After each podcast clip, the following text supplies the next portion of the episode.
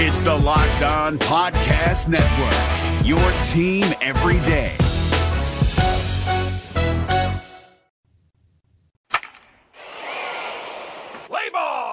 This is the Locked On Reds podcast. I'm James Rapien. It is great to be with you on this Tuesday. On Twitter, at James Rapien, at Locked On Reds. Subscribe, iTunes, Google Play, Spotify, Stitcher, and wherever you get your podcast. Every single podcast posted at LockedOnReds.com as well. And man, oh man, do the Reds just keep on rolling.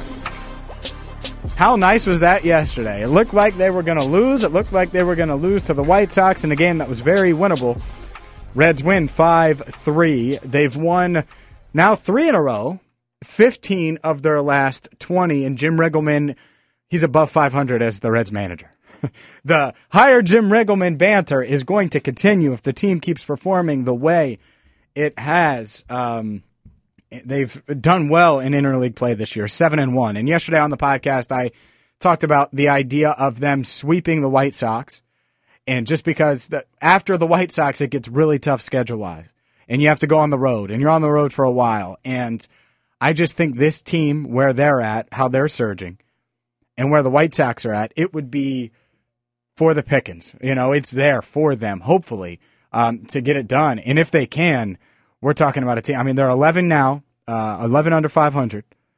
But after that 8-27 start, after the 3-15 start under Brian Price, after 3-18, which was the worst start in franchise history, it feels pretty good. It feels pretty good to see this. And Luis Castillo pitched well. I mean, Luis Castillo went 6 2/3, gave up 6 hits, 1 run, didn't walk any batters, 101 pitches. Remember when I talked about the roller coaster that these Reds were going to have, that they were going to go up, down, all around in some of these young pitchers? That's what was going to happen. Well, now we're seeing it. And we're going to get into the trade deadline today because there's a lot of little trade murmurs and chatter all around right now. We will discuss that coming up in just a bit. But yeah, it's great to see. Look, anytime you count the Reds out, it seems like they find a way. I stole this from my guy, Lance McAllister at ESPN 1530. The Reds have, in their last 10 wins, they've trailed in 7 of those games. This team is comfortable from playing from behind. This team is okay playing from behind. They don't freak. They don't panic. And I think that's a really good sign because they're young. You know, a lot of them are young and they're not super established in the league, or they're establishing themselves in the league. And it's really good to see. Scooter Gennett has 30 multi-hit games this year. And he got one yesterday. He went 2 for 3. He had 2 singles and a walk.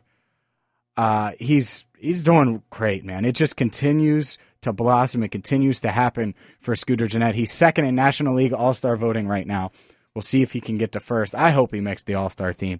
He really deserves it this year. I mean, he does. There's no way anyone, I don't even think Scooter would have expected him to play as well as he has this year. So Reds win 5-3.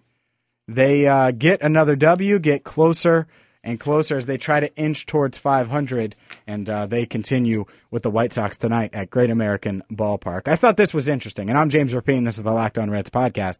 John Heyman reporting that the Washington Nationals have talked to the Reds about Matt Harvey and Raisel Iglesias. Both pitchers interested, or they're interested in both pitchers, excuse me. They want another starter, the Nationals do. And multiple teams, according to John Heyman, view Iglesias as a potential starter. I love this. This is great. And I put a poll question up at James Rapien on Twitter on whether or not the Reds should consider trading Raisel Iglesias, because obviously he's the one that's going to get and bring back quite the haul. And I understand why people would say no. 17% of you say no, he's untouchable. 83% say yes, listen to offers. And I hope that's how Dick Williams and Nick Craw feel. You need to listen to offers for anyone. Everyone's on the table. Joey, Scooter, Raisel Iglesias, but you're listening. You don't have to make a move. You're listening. Matt Harvey, by the way, I read somewhere in New York Newsday They wrote something about trading for Matt Harvey. The Yankees trading for Matt Harvey. It's building. The momentum is continuing. And this is for the first time I feel like the Reds are in a perfect position for the trade deadline. They don't have to give anyone away. They don't have to move Billy Hamilton. They don't have to move Adam Duvall or they don't even have to move Matt Harvey. But they can be open. They can listen. And they can ask for a lot. I said today on ESPN 1530, I would ask for the moon for Raisel Iglesias. The moon. And I would get it. Or he would be a pitcher in the bullpen closing games for the Cincinnati Reds this year. I wouldn't trade him. You can ask for so much when you're at a position of strength. When you have the negotiating power, you can get a contending team to give up what they need or what they want, what you need / want. And then you can ask for more on top of that. And then you can ask for more on top of that. I was listening to a podcast, it was, 3 weeks ago. I think it was the Bill Simmons podcast. And this, one of the most famous trades and just ripoffs in history was when the Celtics traded Paul Pierce, Kevin Garnett, and who else did they trade? They traded like another player or two to the Brooklyn Nets, and Brooklyn wanted to go all in. And the Celtics were okay with what they got, and then they said no. The owner said no, ask for another first-round pick. No, ask for another first-round pick. No, ask for another first. And they got like 4 first-round picks in return for guys and started the rebuild, and it's been a big reason why Boston's came as far as they have, and now they're going to be maybe the favorite to win the East next year. I think they'll be the favorite to win the East for sure. So the reason, though, that happened is because they were coming from a position of strength and Brooklyn was desperate. There will be a desperate contending team that needs a closer. There will be a desperate contending team that needs a starter. If they want Iglesias, I need the moon. Oh, yeah, we want your top prospect in your organization. Yeah, that's shortstop. Yes, we want your second best pitching prospect who's in AAA just dealing right now. Yes, we want this, we want that, and we want that. Oh, that's not – I want that too. That's how the Reds should be. Greedy. They should ask for the moon for Raisel Iglesias, but I do want them to listen to trade offers. And I think they could get a ton for him. Same thing with Scooter Gennett. I would ask for a ton in return for Scooter Gennett. I would ask for a ton in return for Raisel Iglesias. I would ask for something of – decent value for Matt Harvey. Do you want him or not?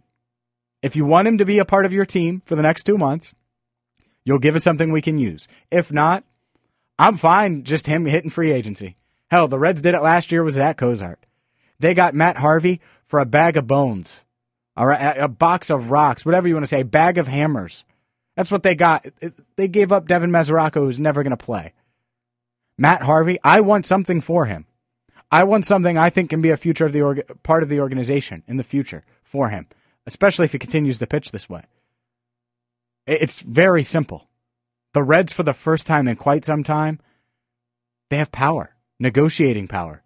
They have the chance to win. They can win this and win the negotiations, and that might be standing pat. That might. Or it might be landing your starter of the future to pair with Luis Castillo and Tyler Malley and Sal Romano. It might be landing the center fielder that replaces Billy Hamilton. It might be landing a AAA or AA prospect in return for Matt Harvey, a guy you really, really like that you never thought you'd be able to get, but you could because Matt Harvey pitched so well. The Reds are in a good spot. They're winning. I don't know how much longer they're going to win. I hope it continues. I'm not sure. I do know this. This is a fun time. The month of July, win, loss, draw, should be a good time to be a Reds fan because they should be getting a ton of calls. We should hear a bunch of speculation. And whether or not they make the moves depends on how much they want. And I would ask for everything for Raisel Iglesias. I would ask for a ton for Scooter Gennett. My price on him is going up by the day. And I don't think it's going to drop anytime soon. I'm James Rapien. This is the Locked On Reds podcast. We'll preview tonight's game against the White Sox next, right here on the Locked On Reds podcast. Welcome back into the Locked On Reds podcast. I'm James Rapien. Tonight, it's 7:10. Anthony Discafani looks for his fourth win of the year. Comes in 3-1 on the season with a 4.45 ERA. He goes up against, let's see if I can get this name right. Let's see, Lucas Giolito. I'm going to say that. Giolito. It's Lito. Giolito. And Giolito comes in 5-7 on the year. He's pitched 84 and 2/3 innings, and his earned run average is 6.59 on the season. This is winnable. It's one of those things. The Reds, these are the games. You win these games. These are the games you got to win. Reds 7-1 in interleague play. We'll see if they can get win number 8. And just a reminder, tomorrow we do not have a podcast. I want you to enjoy your July, 4th of July, your Independence Day with your family. Hopefully you get some good food, maybe some drinks as well. So we won't have a podcast. So let's go ahead and preview tomorrow. It's a 7:10 start again Wednesday for the Reds. And Sal Romano on the mound comes in with a 5.30 earned run average, 4-8 on the season.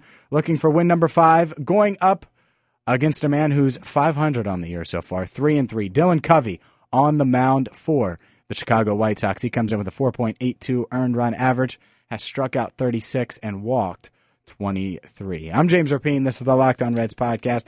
Thank you so much for tuning in today. Working on some guests for later in the week. I hope to make that happen. I want to get Doug Gray on. Hunter Green's dealing. Hunter Green continues to deal in single A. And that's just one of those guys. Hopefully he can be up here in 2020.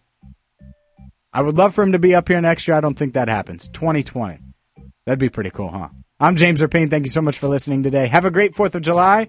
I'll be back Thursday with the podcast. On Twitter, at James Rapien, at Locked On Red. Subscribe, Google Play, iTunes, Spotify, Stitcher, and wherever you get your podcasts. Have a great night. Be back at it Thursday. I'm James Rapien. Thank you so much for listening to the Locked On Reds podcast.